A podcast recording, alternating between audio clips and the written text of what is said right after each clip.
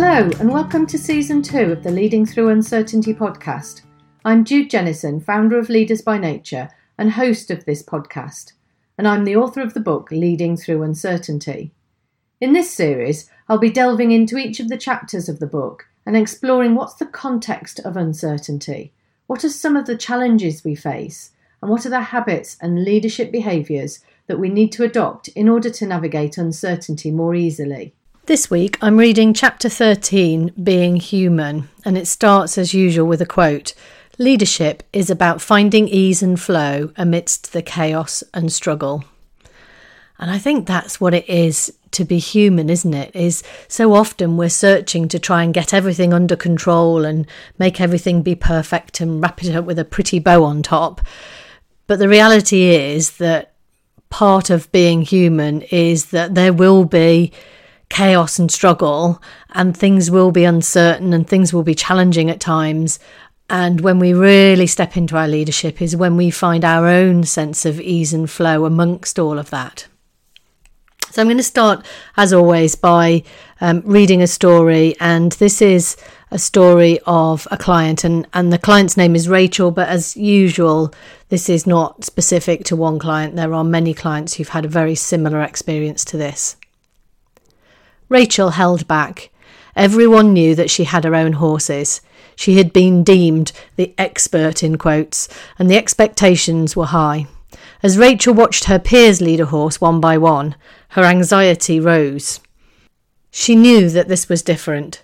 Leading a horse was something she did every day, but she'd never done it with the Leaders by Nature horses. Her horsemanship skills were not going to be enough here. This required her leadership skills. Rachel realised that my horses would not move just because they were told to. They don't respond to command and control, and they won't respond to horsemanship techniques. They have an opinion and are not afraid to use it. If they don't want to move, they won't. As Rachel took the lead rope, she felt anxious. She was under pressure to perform in the spotlight, and she doubted her capabilities as a leader in that moment, as people often do when things are uncertain. She held the lead rope tightly beneath Callie's chin. She gave a sharp tug to ask Callie to go with her, and Callie headbutted her. Rachel stopped, and Callie headbutted her again. Rachel was used to telling her horses what to do and expecting them to follow. Callie doesn't work like that. She won't respond to control and demands. She wants to be inspired, engaged, and led, just like people in the workplace. Callie also likes to fully express her opinion. She couldn't do that with the lead rope being so short and tight. She was resisting being micromanaged. I asked Rachel to lengthen the lead rope so that Callie could move her head. Rachel let go of control and found herself unsure how to lead. I removed her usual way of leading a horse, and she needed to find a new approach. Rachel stood still, trying to work it out. The more she analysed what was going on, the more disconnected she became from Callie, and the more Callie refused to move. Rachel had put herself under pressure to meet the expectations of both herself and her peers, who thought she would make it look easy. The longer she stood there, the more pressure she put herself under. The rest of her team looked on, amazed. Self-imposed performance anxiety is limiting and derailing. I asked Rachel what she thought Callie needed from her as a leader. Clarity, direction and connection, Rachel replied. Which of these is missing? I asked. All of them, Rachel laughed. She realised that she needed to relax into her leadership. She took a couple of breaths, trusted herself, and invited Callie to walk with her. They walked round effortlessly. Rachel walked with confidence and ease. Once she'd let go of control, she could step into her leadership. Callie was engaged at last. Authentic leadership. Clients often judge a task as difficult before they start. I often say to them, have it be easy. We put ourselves under immense pressure for lots of reasons. When we're deemed to be the expert, when others have high expectations of us, when we're in the spotlight, being watched, when we have challenging deadlines or targets to meet, when we fear failure, and many more. Many clients feel the pressure of being observed, and they overanalyse how to lead in those moments. Leadership is largely something we feel. We know when we're in flow, and we know when it feels awkward and clunky. When clients work with the horses, they experience both. I liken it to riding a bike. You know when you're balanced and you know when you're wobbling. Leadership requires us to repeatedly find our balance and flow. Rachel had put herself under so much pressure that she'd become focused on herself and her colleagues watching her. While she was in her head trying to work out how to move a horse, the connection with Callie was lost and she failed to lead. Where are you focused on your own performance and results and have lost connection with others? Whenever you lack trust in yourself, there's a tendency to hide behind a mask. Horses refuse to engage with the masks. They connect with the real person beneath the masks and barriers. If your external behaviour doesn't match your internal behaviour, it's incongruent and the horses refuse to engage. They won't work with mixed messages. If you want to lead a horse, you have to be real, honest and vulnerable. People want the real you too. To be authentic requires us to trust ourselves first, to trust that we're safe when we're vulnerable, that we can lead effectively through the unknown. Once Rachel let go of needing to be perfect, she was able to lead with ease.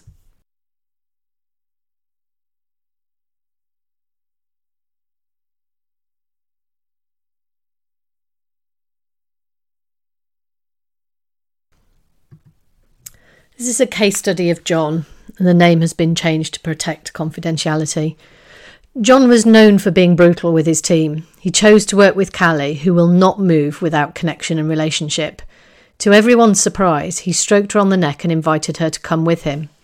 As he walked forward, he was clear where he was going. He was connected to Callie, and she went with him willingly. He was kind and gentle and offered reassurance all the way round. When he came back to where the team was standing, he thanked her and stroked her again. His team stood with their mouths open. When I asked John about the experience, he said he thought it was easier to be kind to a horse than to a person. He explained that if he was gentle at work, he didn't think he'd be respected.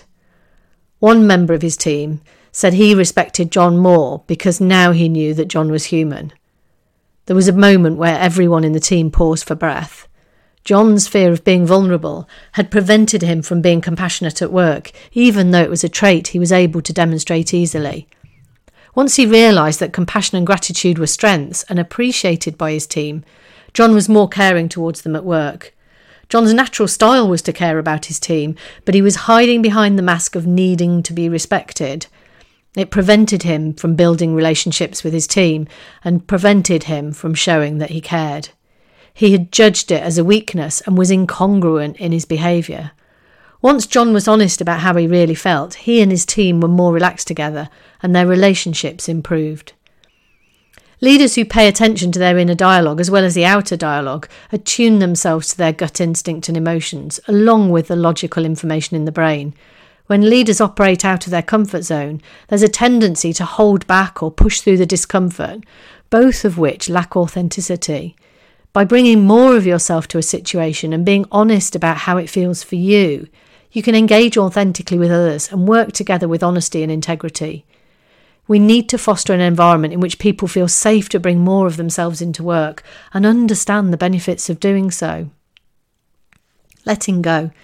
When teams walk through my gate, their bodies are often tense and conversation is either loud, anxious and boisterous or subdued, reflective and restrained. Either approach is born from the stress of being out of the comfort zone.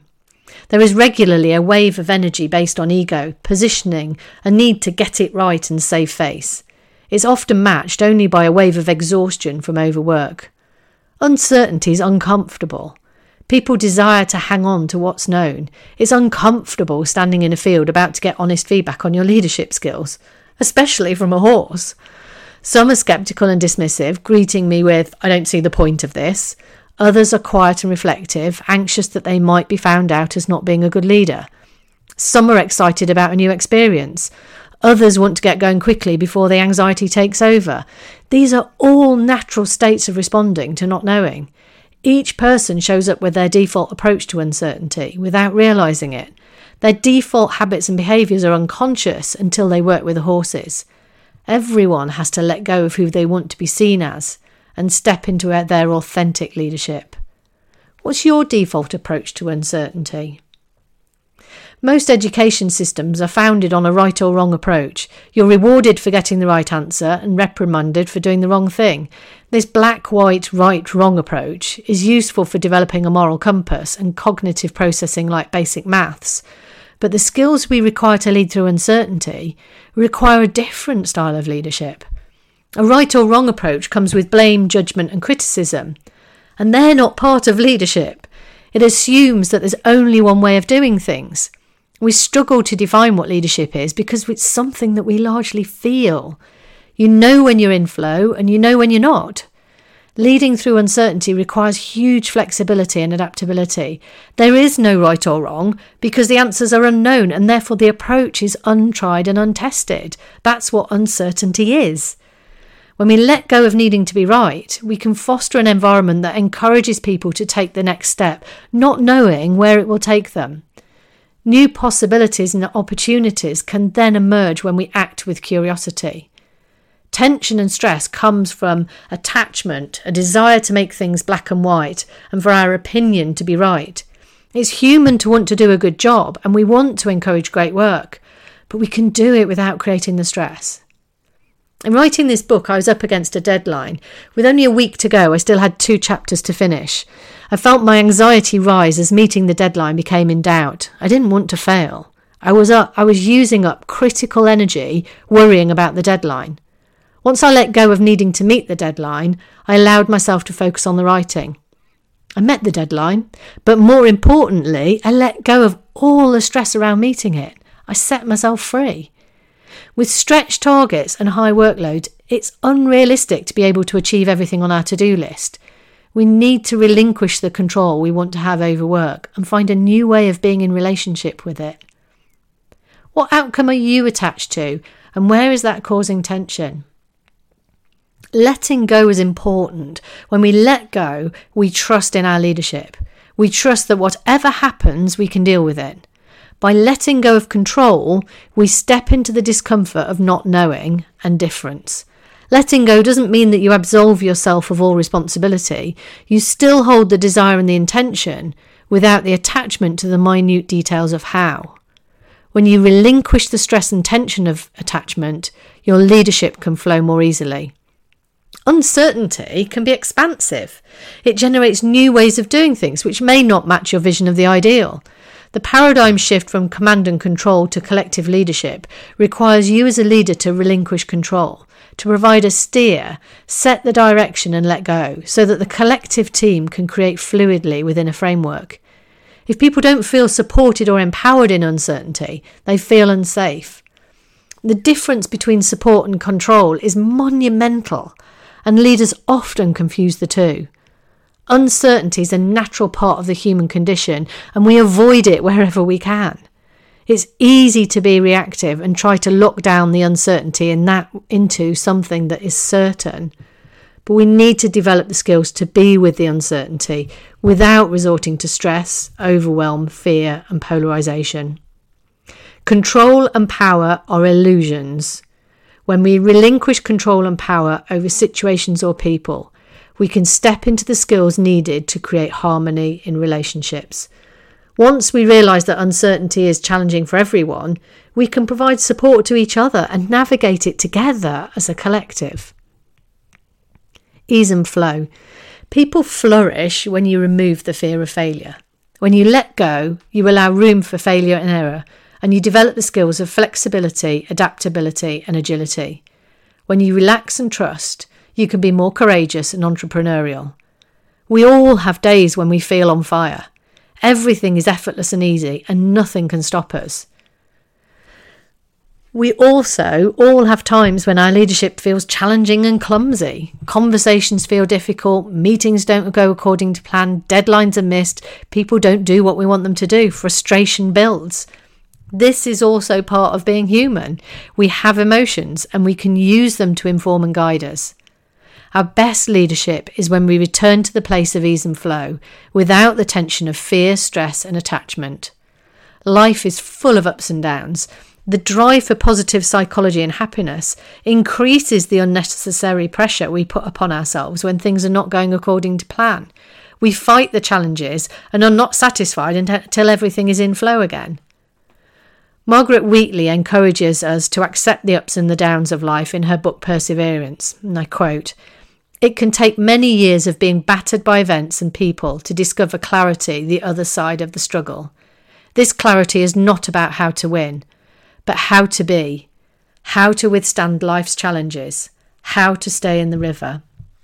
Once we've experienced life in all its dimensions, good, bad, hard, easy, life doesn't seem so challenging. Every situation is what it is, sometimes lovely, sometimes difficult. Every situation is workable. I think that's such a brilliant quote, isn't it? Every situation is workable. We can make leadership a struggle, or we can allow it to be easy. Notice the difference. We make it a struggle, or we allow it to be easy. The struggle requires a pushing, coercive energy, the desire for a specific end goal where there's no room for flexing. Whereas allowing creates opportunities, enables new ways, new ideas, possibilities. It allows for listening and dialogue, co-sensing and co-shaping, and trusts that there will be a breakthrough if you stay in the discomfort of uncertainty. Where can you allow your leadership to flow more effortlessly?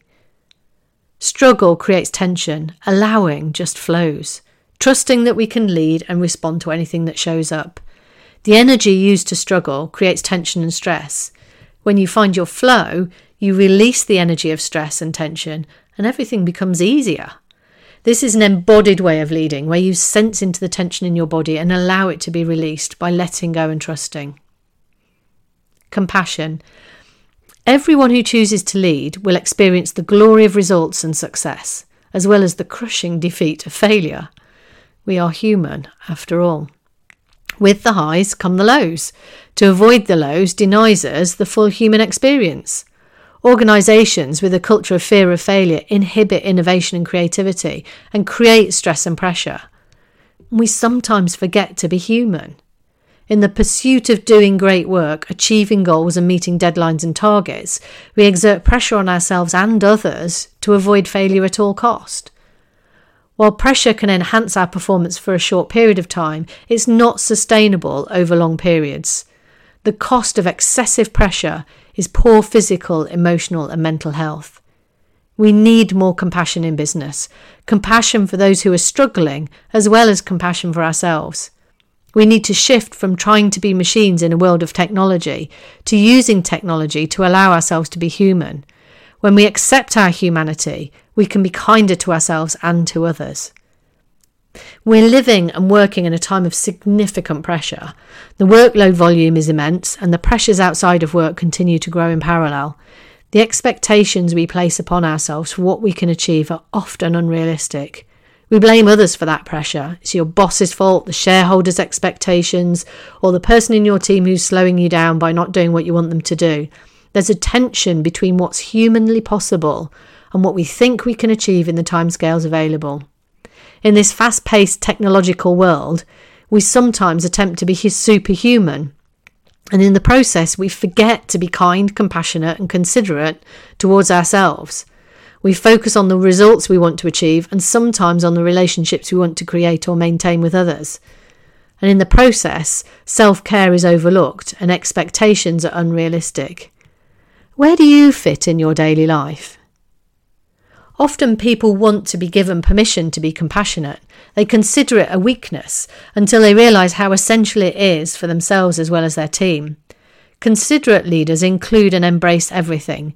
They hold compassion for people experiencing challenges, and that includes having compassion for yourself as well. How senior leaders behave sets the tone for the organisation.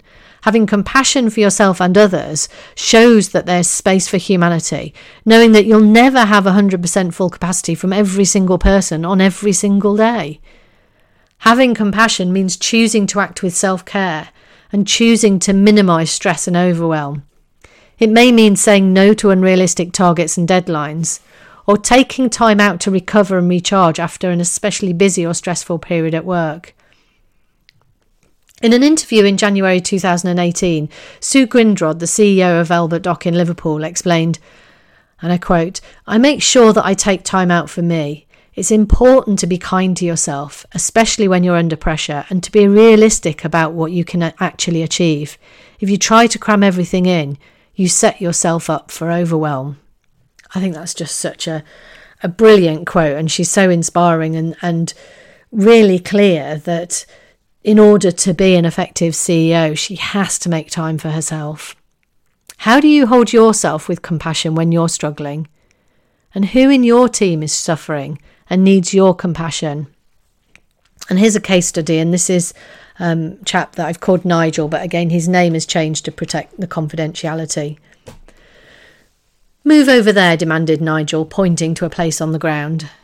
Callie stood still, eyes half closed, not moving. As Nigel grew increasingly exasperated by a horse who appeared unwilling and uncooperative, he turned to me and said vehemently, "This horse is stubborn and won't do it." I calmly asked Nigel what he did with people in his team who did not do what he asked them to do. He said he got rid of them. His desire for results was so great that he had no empathy for anyone in his team. I explained that Callie wanted kindness, and he was astonished. He'd never considered that there might be a different way, and he had no idea how to find it. He had a high turnover in his organisation and didn't understand why. As soon as it was pointed out to him, Nigel realised that he'd been letting good people leave his business, and he wanted to change that. Throughout the day, Nigel learned to soften his approach and give the horse an opinion. As he did so, he found the horse more engaged and more willing to work with him. Some months later, Nigel reported that he was taking time to connect with everyone in his organisation and that relationships and teamwork had improved.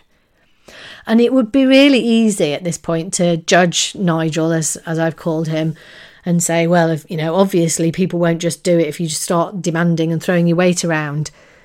But how many of us have actually done that at some point? My guess is that most people at some point, when push comes to shove and you've reached the edge of your limit of your leadership, most people become either passive or coercive. And this is just a great example of how not just one person, but multiple people have handled the horses um, and, and demonstrated that when they get unskilled, they become more coercive than passive. And we all have the ability to do that. So just to close the chapter, compassion for self and others is imperative in challenging times, and yet we often overlook it. Continuing to drive ourselves as machines leads to burnout. It's the responsibility of every leader to look out for their team and consider their needs.